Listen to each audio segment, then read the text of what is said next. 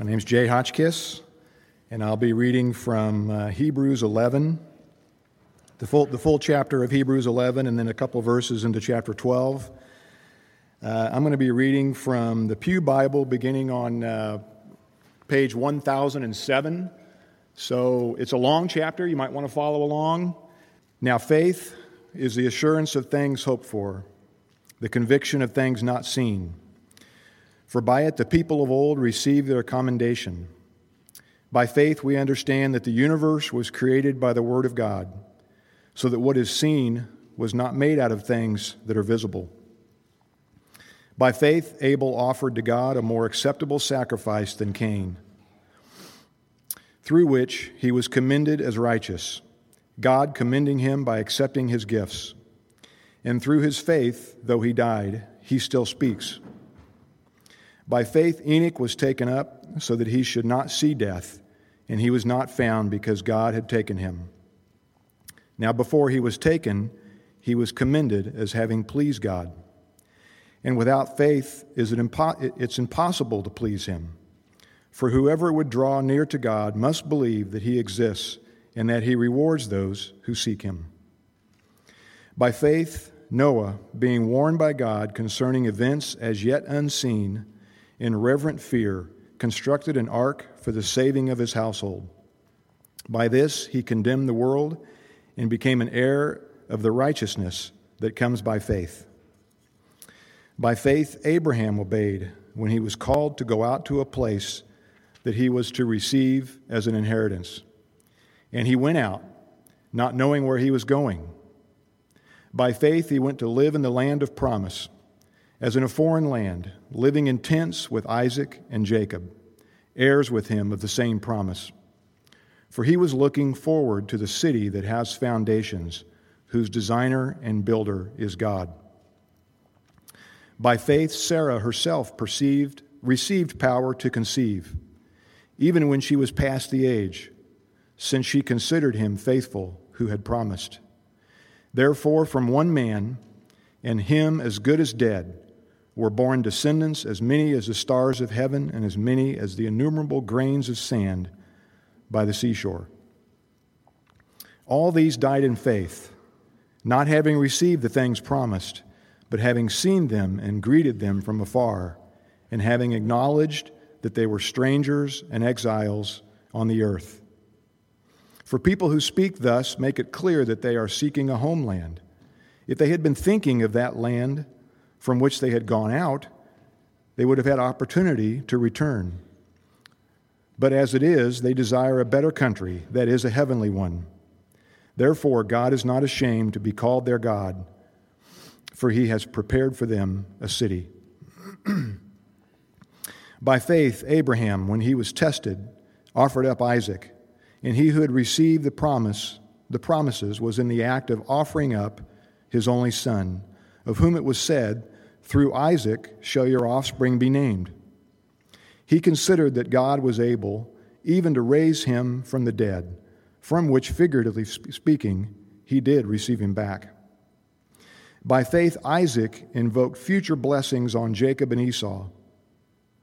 By faith, Jacob, when dying, blessed each of the sons of Joseph, bowing in worship over the head of his staff. By faith, Joseph, at the end of his life, made mention of the exodus of the Israelites and gave directions concerning his bones.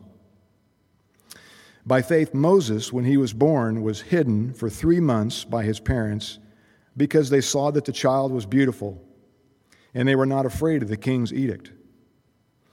By faith, Moses, when he was grown up, refused to be called the son of Pharaoh's daughter, choosing rather to be mistreated with the people of God than to enjoy the fleeting pleasures of sin. He considered the reproach of Christ greater wealth than the, measure, than the treasures of Egypt, for he was looking to the reward. By faith, he left Egypt, not being afraid of the anger of the king, for he endured as, see, as seeing him who is invisible.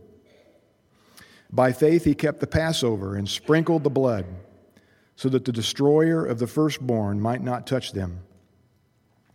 By faith, the people crossed the Red Sea on dry land, but the Egyptians, when they attempted to do the same, were drowned. By faith, the walls of Jericho fell down after they had been encircled for seven days.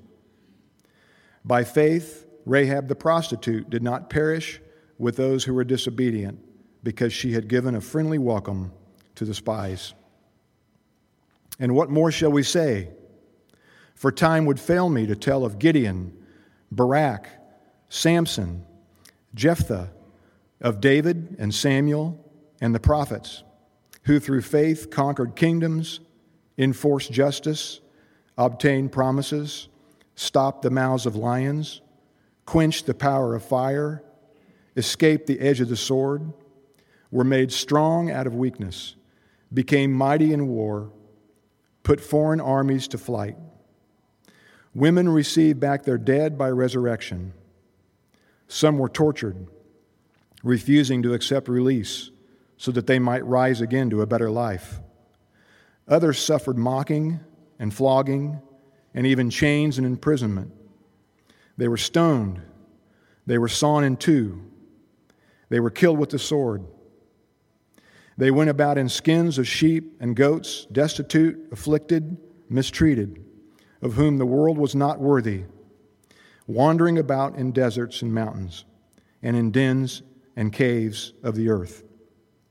All of these, though commended through their faith, did not receive what was promised, since God had provided something better for us, that apart from us they should not be made perfect. Therefore, since we are surrounded by so great a cloud of witnesses, let us also lay aside every weight and sin which clings so closely, and let us run with endurance the race that is set before us. Looking to Jesus, the founder and perfecter of our faith, who for the joy that was set before him endured the cross, despising the shame, and is seated at the right hand of the throne of God. Consider him who endured from sinners such hostility against himself, so that you may not grow weary or faint hearted. And that's the word of the Lord. Okay, so we are continuing our series on, on the book of Hebrews, and let me ask you, what is the book about?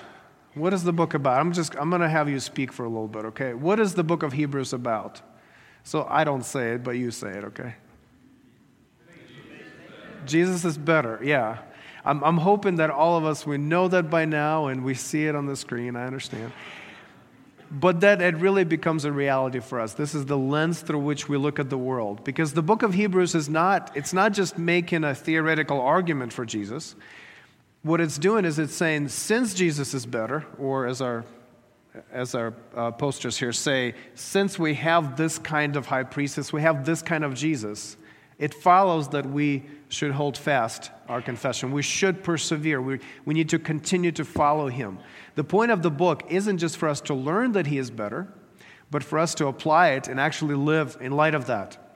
And so, in the original context, these are the Jewish believers, Jewish Christians, who are considering maybe going back to Judaism. And he's saying you can't do that because Jesus is better. You have to stay with him.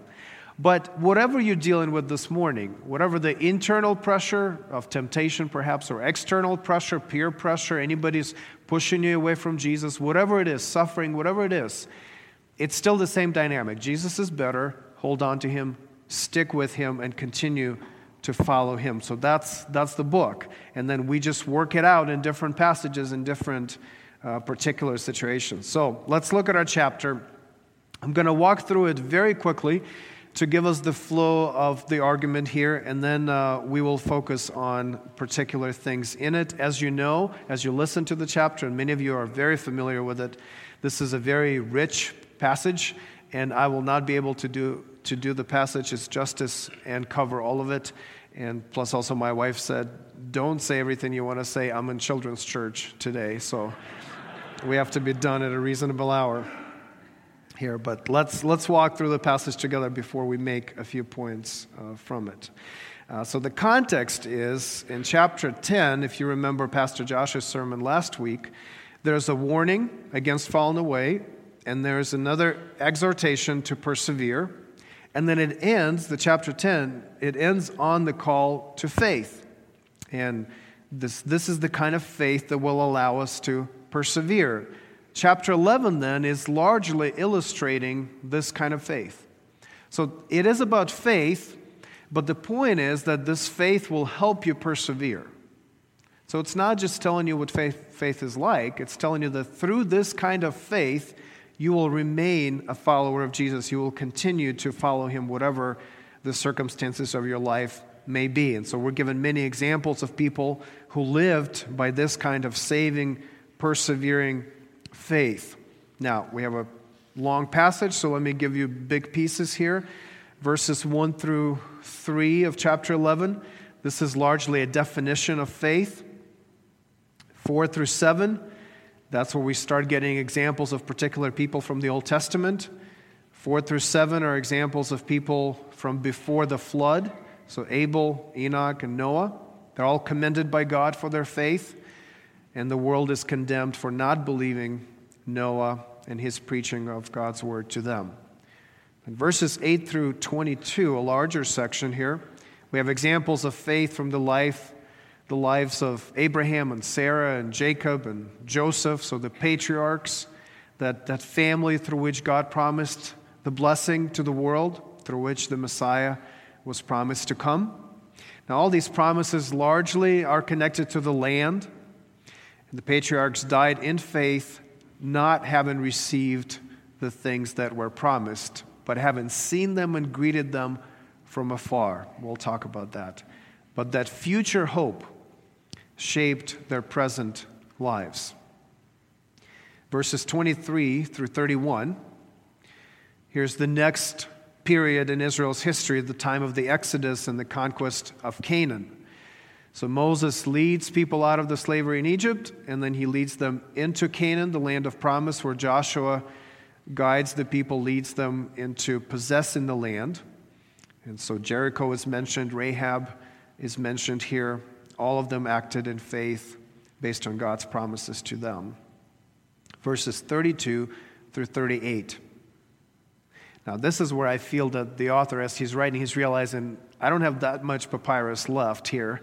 So let me cram as much as I can in these, these few lines. And so he just lists a bunch of people, and then he lists a bunch of situations that are alluding to all sorts of stories in the Old Testament to illustrate further for us what this life of persevering faith is like. So some are, have accomplished great things like putting armies to flight and quenching fire and all that kind of stuff.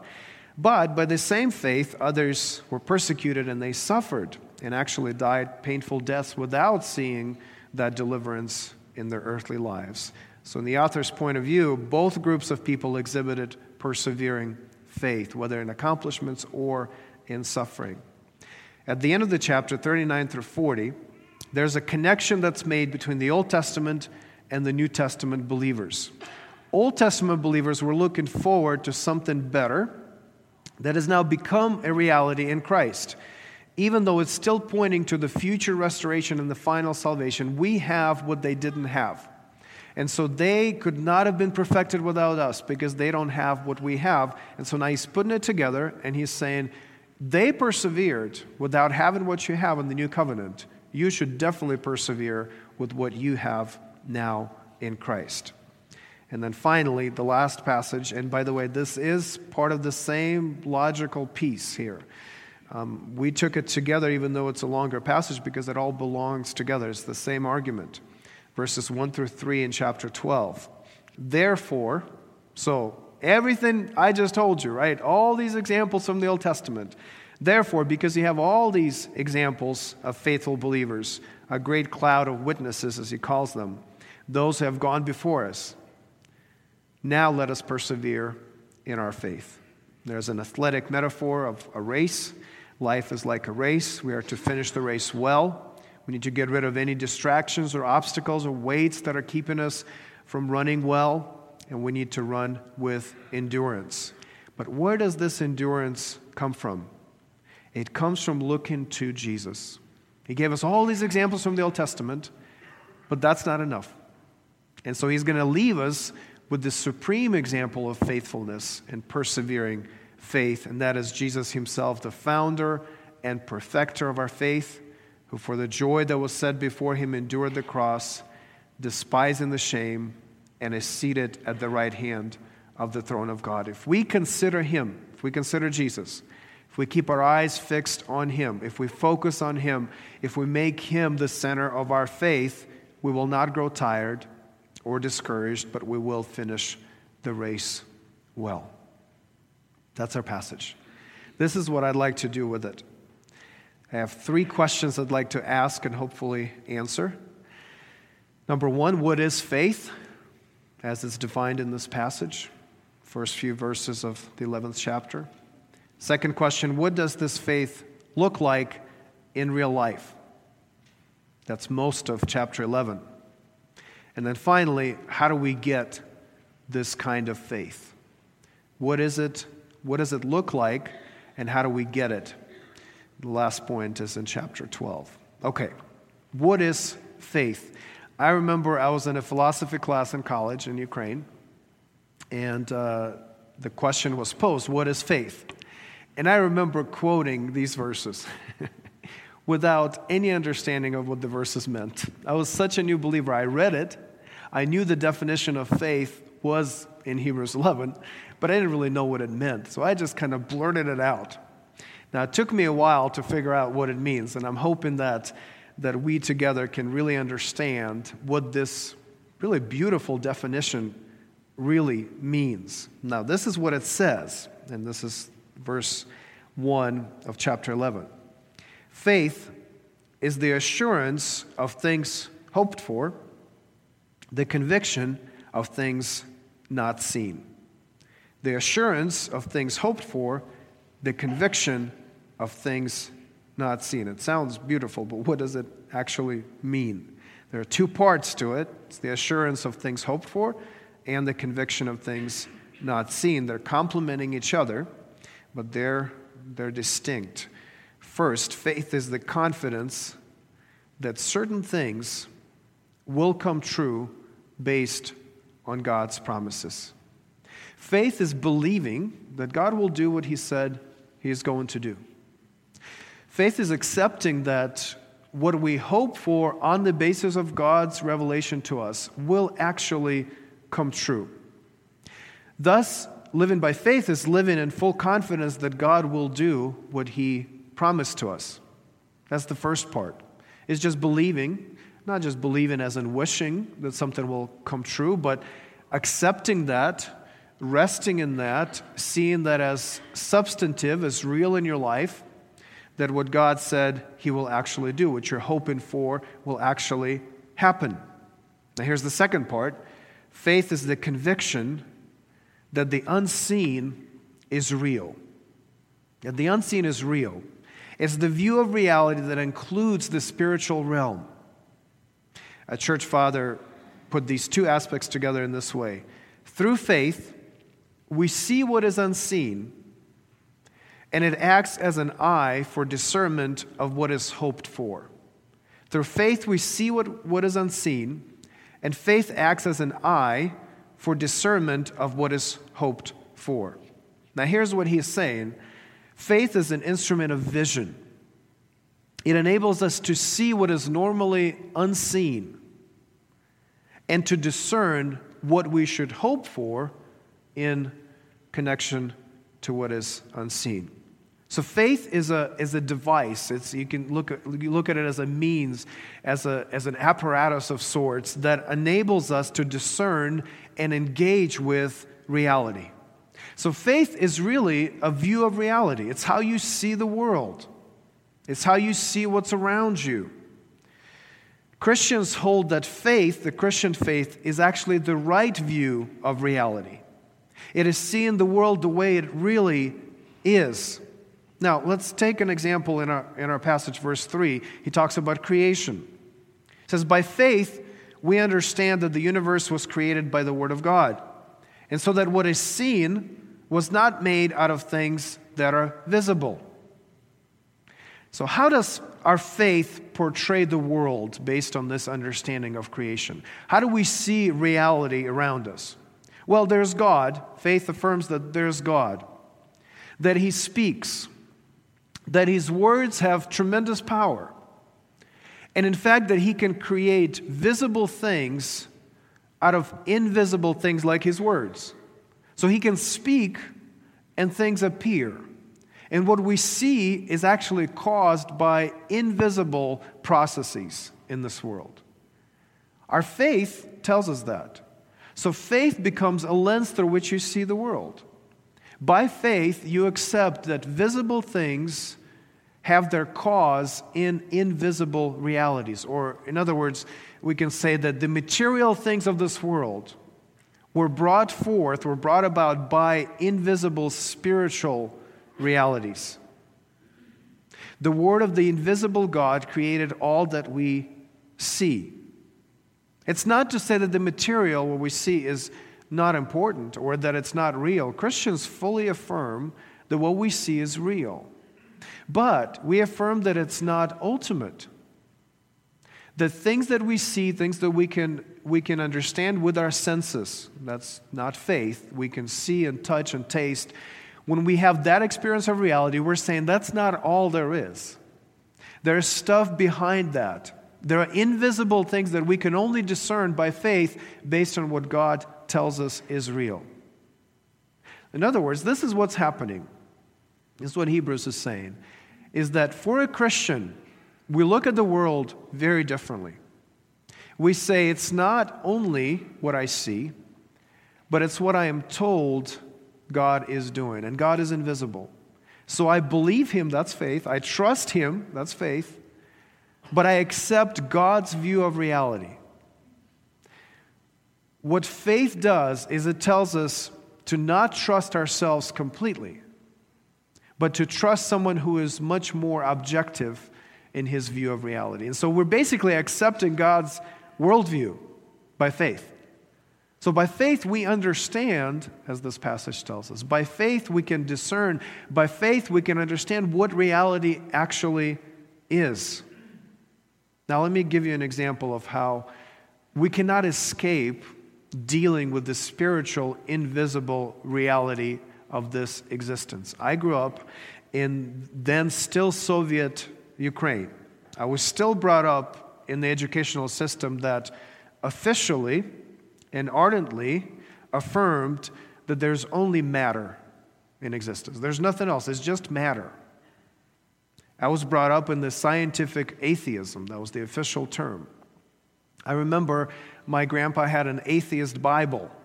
And you say, what, what is in that Bible exactly? What's left in the Bible? Well, stories are left. Stories of Moses and, and Jesus, but they're just explained through natural means. And so there's no God in the atheist Bible, it's just stories, what they thought were myths. And so I was brought up in that culture that aggressively pursued eradication of any sort of supernatural worldview, and specifically the Christian religion. Now, I mean aggressively. Like, you could not believe and still get a higher education in Ukraine. You would not be accepted into a university if you affirmed that you believed in the Bible because they thought it was crazy to do that. Now, why would you go study because you're not that smart because you already believe that stuff? That's the argument. Now, that's where I was brought up. Now, let me, let me tell you that in that culture that denied the supernatural, that denied the spiritual, Guess what prospered in our culture? Love and the arts and poetry and music.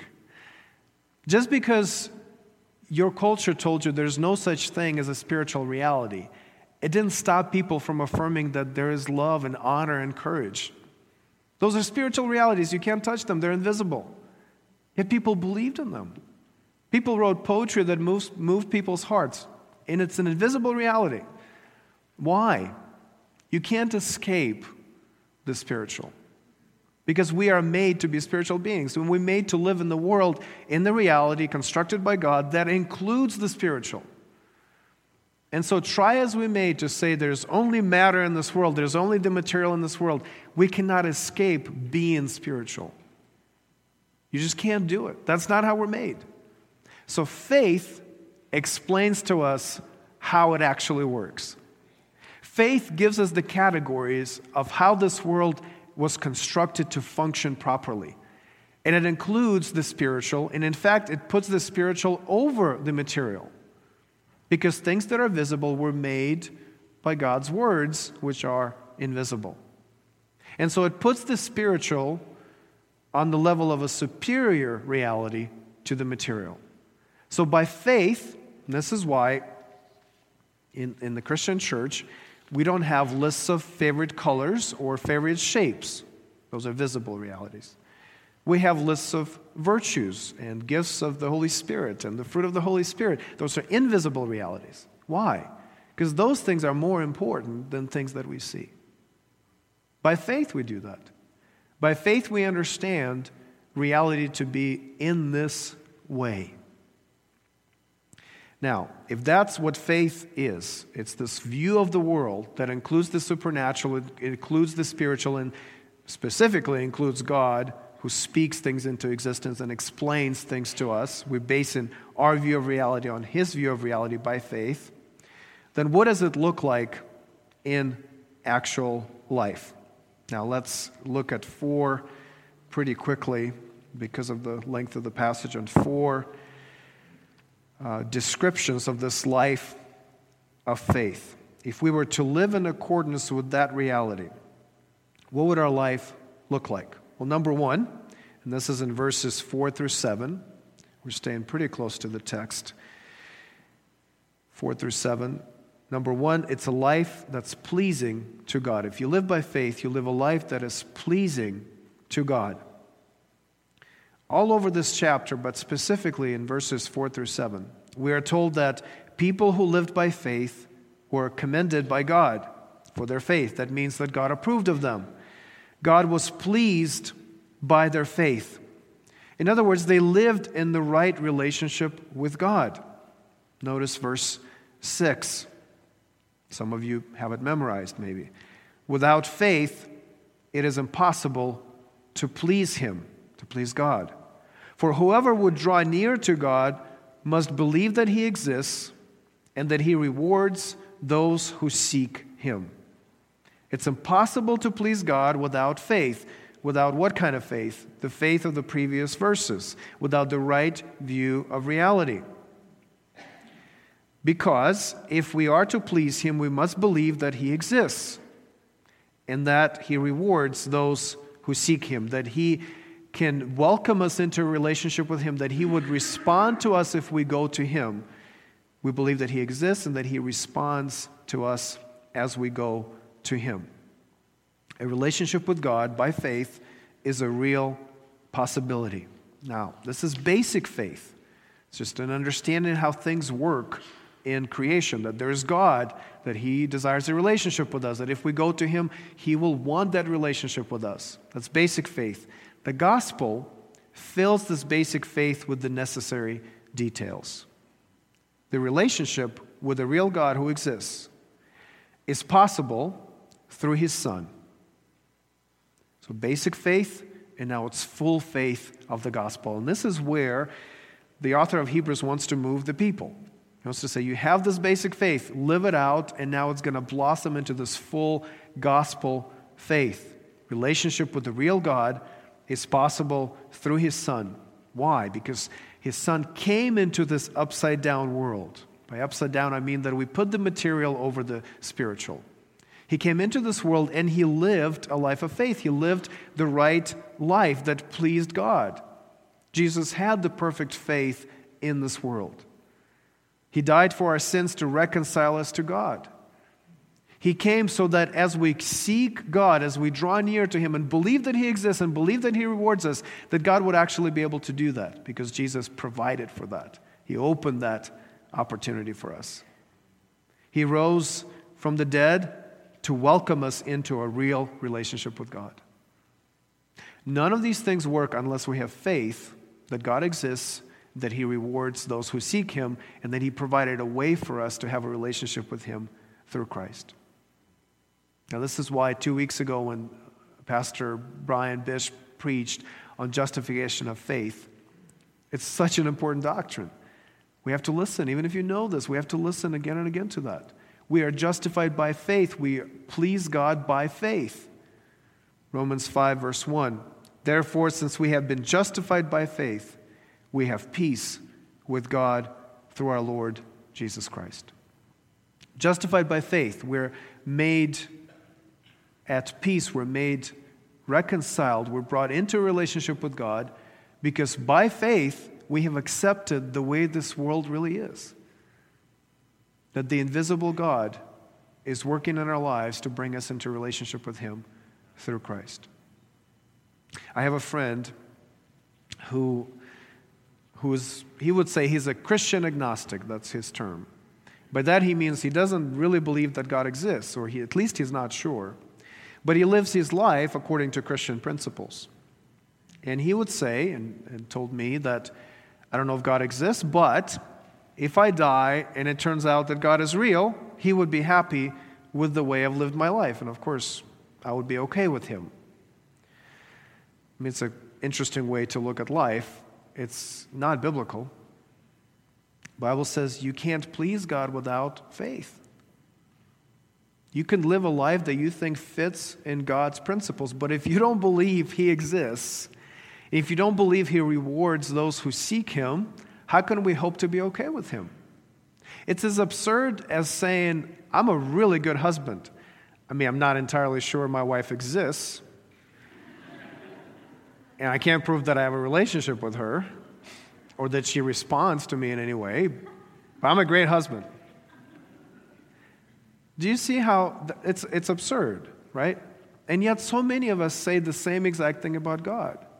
We're saying, I don't think He exists. I don't think you could have a relationship with God, but I certainly live the way that, that would please Him. How? How can that be possible? Without a relationship with Him, without believing that He is real, that the world is the way He describes the world to be. How can we claim a life that's pleasing to Him unless we have faith? Romans 14:23 says that whatever does not proceed from faith is sin. Even your righteous acts, even my good deeds are sinful in God's eyes unless they proceed from faith, faith in him and what he's done for us in Jesus. Second, so the first description of a life of faith is it's a life that's pleasing to God. Secondly, it's a it's a forward-looking life. This is based on verses 8 through 22. It's a forward looking life. Now, as you read this passage, and we Christians tend to easily get triumphalistic, you know, just say, look, they had faith, everything worked out for them. And you look at this whole chapter, and specifically in verses 8 through 22, and you see that all those great people of faith, all those patriarchs, didn't receive what they were hoping for. They had faith.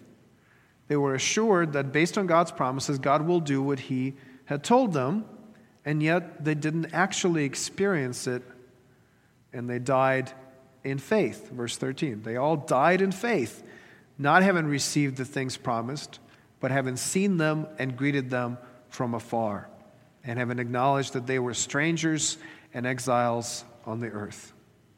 Now, they experienced partial fulfillment of God's promises, for sure.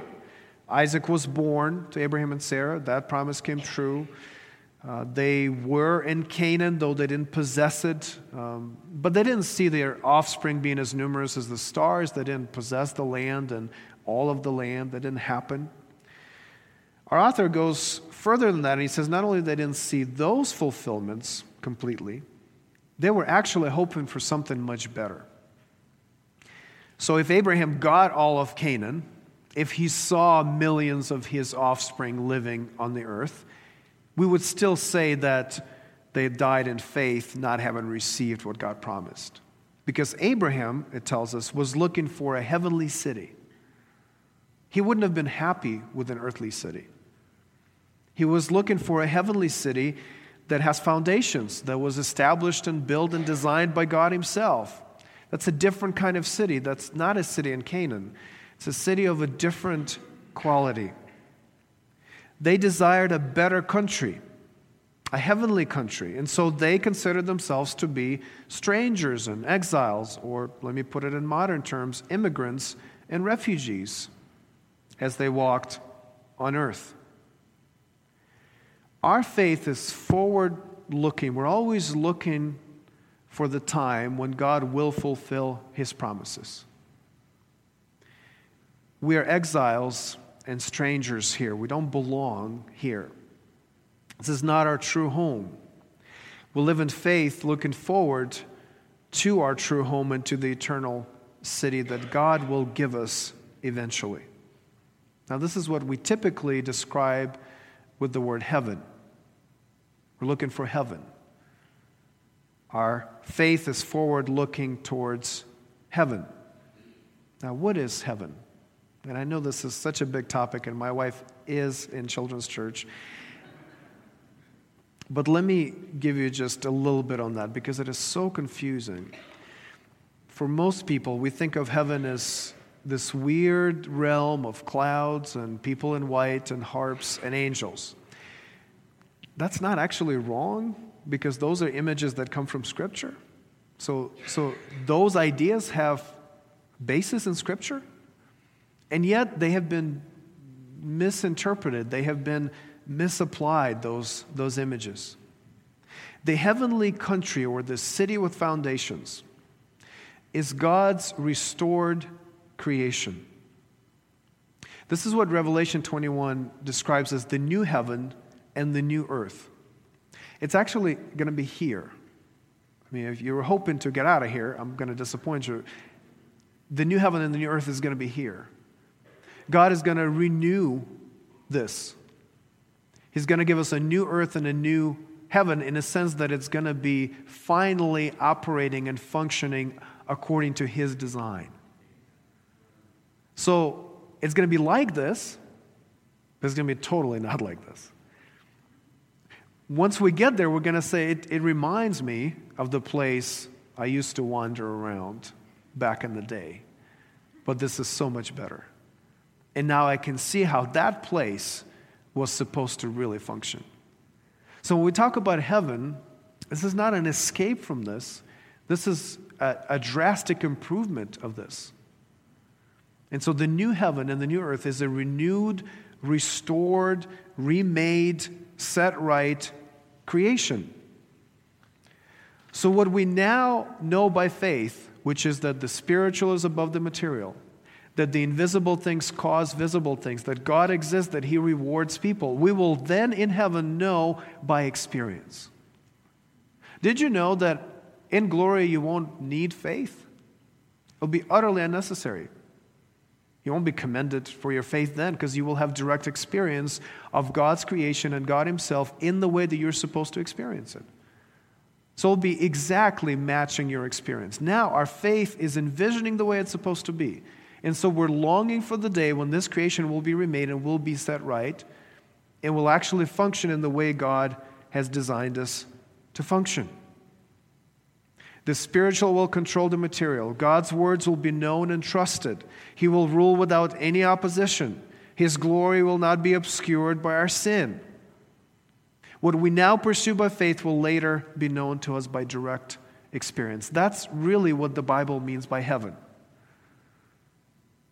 And I think it's better than most of us confusingly imagined it to be. Our life of faith now is a life of looking forward to that restored creation, just like Abraham. Not all the promises were going to be fulfilled in his lifetime. He knew there's going to be another city, a better city, a heavenly country that will function according to the reality which his faith affirmed even then. So we live in hope. But there's an objection to this argument.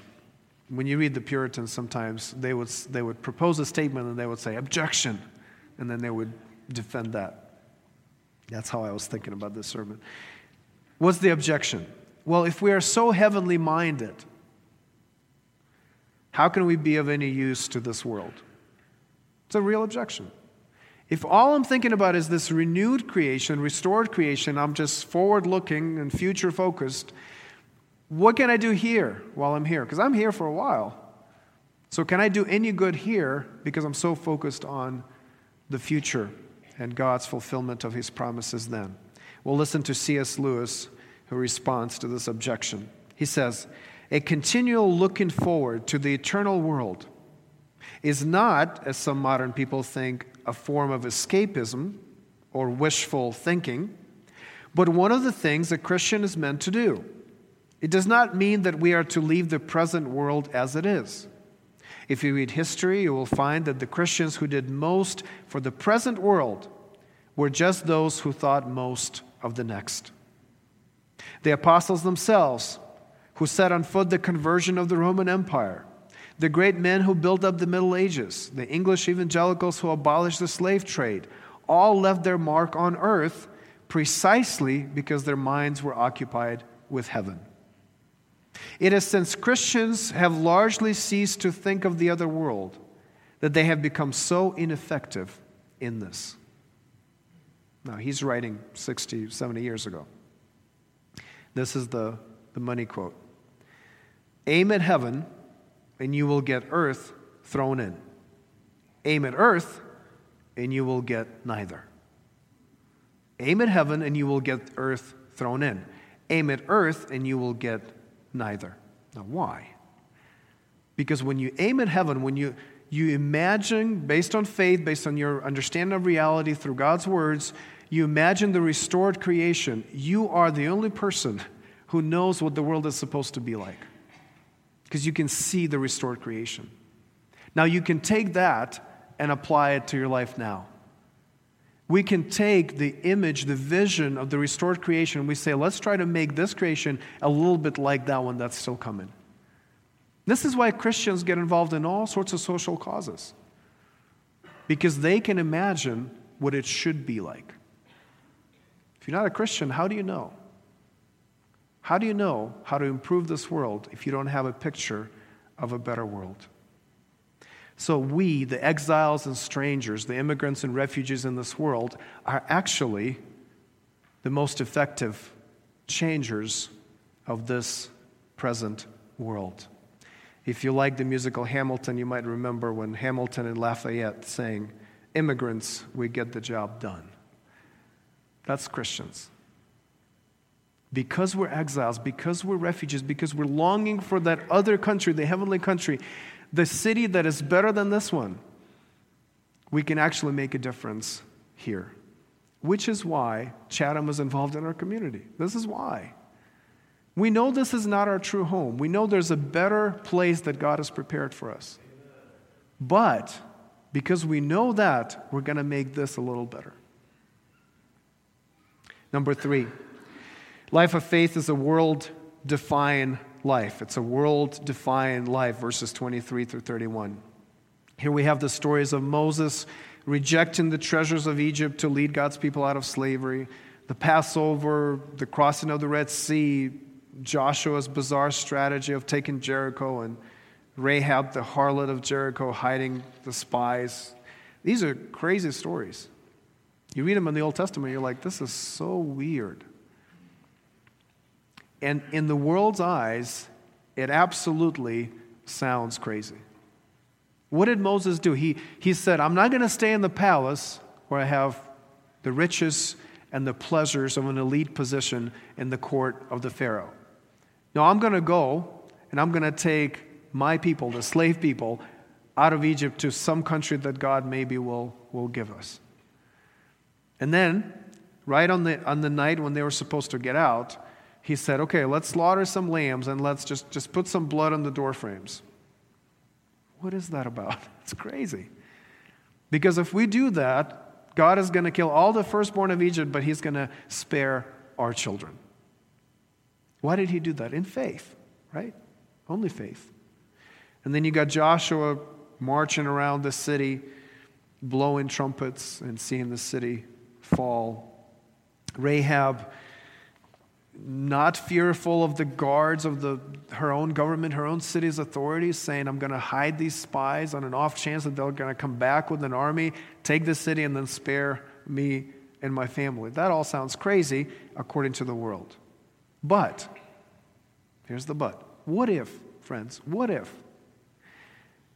we actually do belong to another world? where these things are normal? What if we have another king not the king of Jericho, not the Pharaoh of Egypt, but we have another better king. What if the invisible is actually more important than the visible? Now, those are all assumptions of faith. Faith tells us that's reality. That's how you need to see the world around you. The invisible is more important than the visible. There's another king. God exists. And he tells us things, and if we obey his commands, things work because this is his world. That we belong to this other world and if we can function under its principles. If that's true, if what faith tells us is true, all these things that these people did are absolutely normal and rational. Of course, if God tells you to do that, of course you would do it because God exists and God desires a relationship with me. Whatever He tells me is good and right and rational and makes perfect sense. They trusted God and followed His commands, they acted according to their view of reality. I was reading a little bit about the North Korean Christians because of the Olympics. There's coverage of North Korea, and and some of the stories are fascinating. How, how do you function as a Christian in North Korea? Highly controlled environment. Right? Everybody knows everything. Information is, is only certain information is disseminated. There's, there's incredible government restrictions on your life. How do you function as a Christian? How do you worship? And so some of the witnesses, some of the people who got out share these stories, and they say sometimes your church is just you and your spouse. That's it. Nobody else knows you're a Christian. So you worship together. When your children become a little bit bigger and they can keep a secret, you tell them that we're Christians. Not until then. Sometimes church is two Christians sitting on the same park bench and not talking to each other, but knowing that they're Christians.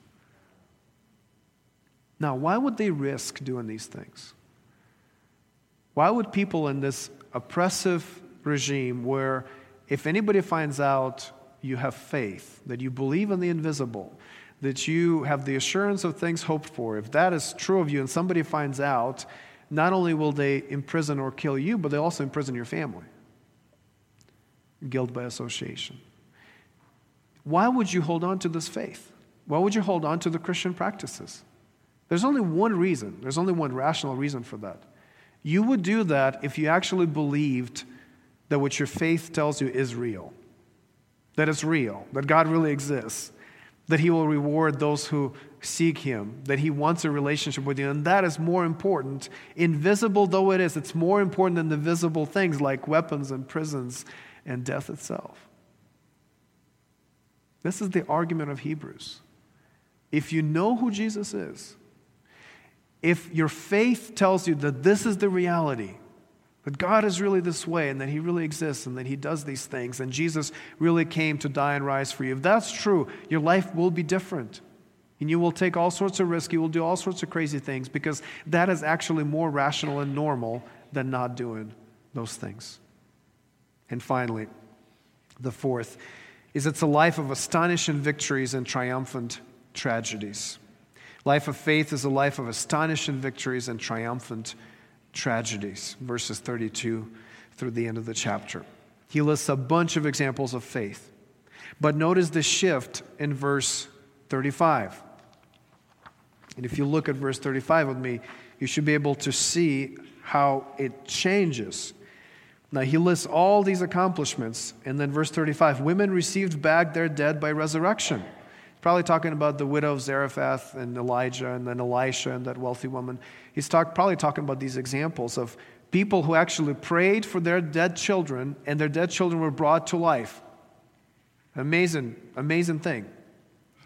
But then the same verse, he says, Some were tortured, refusing to accept release so that they might rise again to a better life. So some believers, by faith, received their dead children back to life here and others died in pain awaiting another resurrection. And his point is that a life of faith includes both.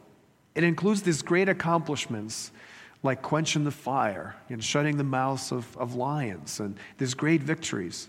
But it also includes Christians dying in pain and not seeing the fulfillment of prophecies and not seeing the deliverance until the other, the next world comes. Chrysostom says, For the wonderful qualities of faith are two it both accomplishes great things and suffers great things, treating suffering as it were nothing. Both things are true of our life of faith. God may use us to accomplish great things, or He might enable us to suffer well. And if your understanding of faith does not include both, it's not a biblical understanding. We can not only be triumphalistic and saying, God will do anything I pray for, nor can we say God never answers and we're here to suffer. It's both, or it's either or in your life, but both are included in this realm of faith. John Knox famously prayed, the Scottish reformer famously prayed to God, Give me Scotland or I die. That's, that would be my example of fervent prayer on Friday, on some Friday.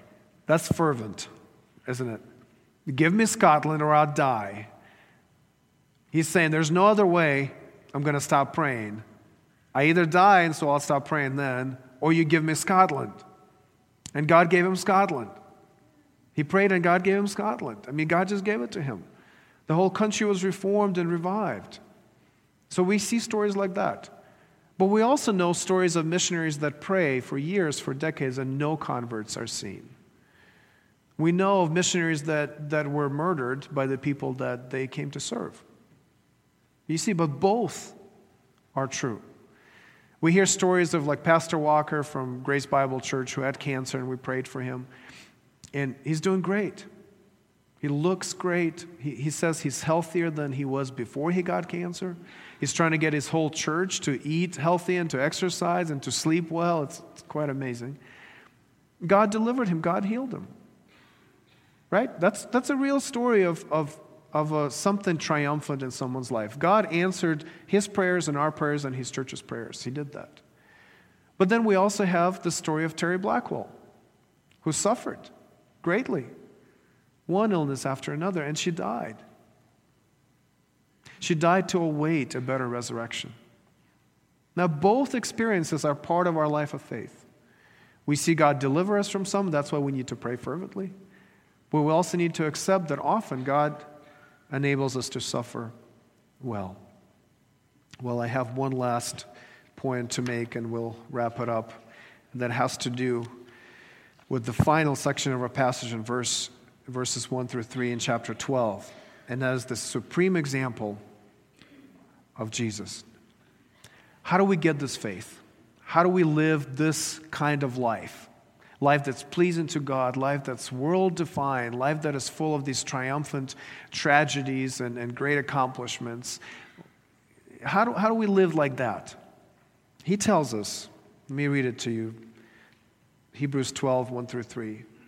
Therefore, since we are surrounded by so great a cloud of witnesses, let us also lay aside every weight and sin which clings so closely, and let us run with endurance the race that is set before us so far, he's just telling you what to do. But now he's telling you how to do it. Looking to Jesus. Look into Jesus. How do we run? We look to Jesus. If we want to run with endurance, if we want to finish the race, if we want to live this life of faith, we are to look to Jesus, the founder and perfecter of our faith, who for the joy that was set before him endured the cross, despising the shame, and is seated at the right hand of the throne of God. Consider him. Fix your eyes on him. Look to him. Ponder him. Make him the center of your faith. Consider him who endured from sinners such hostility against himself, so that you may not grow weary or faint hearted. Look to Jesus, and you can actually live this kind of life of faith. The saving, persevering faith could be your experience because he is our pioneer. You see, in Jesus, he, he went through this experience. He lived the life we're supposed to live. This word founder means pioneer or pathfinder. Jesus is the one person who actually lived a perfect life of faith. He went before us to blaze the trail for us. He endured the cross. There's nothing greater that we are asked to endure. He despised the shame. So when people despise you, when people are mocking you, when they're unhappy with you because of your faith, Jesus had experienced the same thing. He despised that, He endured hostility and violence from sinners. Jesus experienced the worst of this upside down world and he persevered. He pleased his Father with his faith. And as he suffered in pain, that, that great passage when, in, in Matthew, when, when he is dying, he's on the cross and everybody's mocking him. It seems like everybody's just taking turns mocking him. That's shame, right? That's hostility from sinners. This is real experience of Christ. And somebody says, somebody says mockingly, he says, he trusts God. Right? Let God save him. He trusts him, let God save him. But he actually did trust God. Those words were actually true. Though they were said in mockery, Jesus was actually trusting God. He was actually exercising faith. He was living his life and dying his death on the basis of God's promises and God's view of reality. And his faith pleased the Father. Jesus defied the world by giving his life for our sins. Imagine what the world, well, you don't have to imagine, you know what the world says about the cross. It's, it's a tragedy. He had a great life ahead of him. He could have done so much more, right? The world sees it as a failure. But faith sees it as a triumphant tragedy. Is it a tragedy? Yes, the Son of God died. But it's a triumph. We consider the cross one of the greatest triumphs of God by faith. The cross is the ultimate triumphant tragedy. Jesus is our pioneer, He's our perfecter. He lived that life, He lived it in a forward looking way because he considered the joy set before him worth enduring the cross. And Jesus actually received all the rewards that were promised to him. This is really important to see that Jesus finished the race. He endured, he persevered, and he is now awarded the crown. Our text tells us he is seated at the right hand of the throne of God. He finished the race, and now his faith is unnecessary. He is by direct experience has all the rewards that God promised to him. He's enthroned at the right hand of God. He's now exalted, having been humiliated before. Jesus shows us that God's promises are worth building your life on. When you are discouraged and you think, is it worth running this race? Is God going to do what he promised to do for me? Look at Jesus, consider him. He suffered greatly, and yet he was exalted and is sitting at the right hand of God.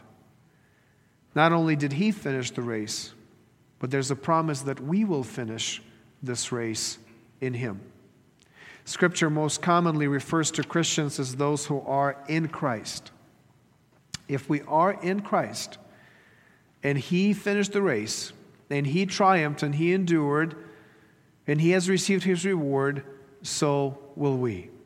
We too will be exalted and will rule with him forever. He's our pioneer, He is our perfecter, He's our pattern. A disciple is not above his teacher, Luke 6 40. We should not expect our life to be any different from Christ's life. It's the cross, then the resurrection. We suffer too to experience his deliverance. And fourthly, he is our power. He's our power. Our faith is powered by our connection to and our vision of Jesus. We cannot persevere unless we have a real connection with Jesus. This is how we know what the reality is like because God actually came into this world to show us what His glory is, to show us what He is like. And if we look to Him, we will be able to persevere and we won't get tired you won't get discouraged as long as you fix your eyes on Jesus. When you take your eyes off of Jesus, we struggle. We're going to come to the Lord's table. This is an opportunity for us to look to Him, to consider Him, to fix our eyes on Him.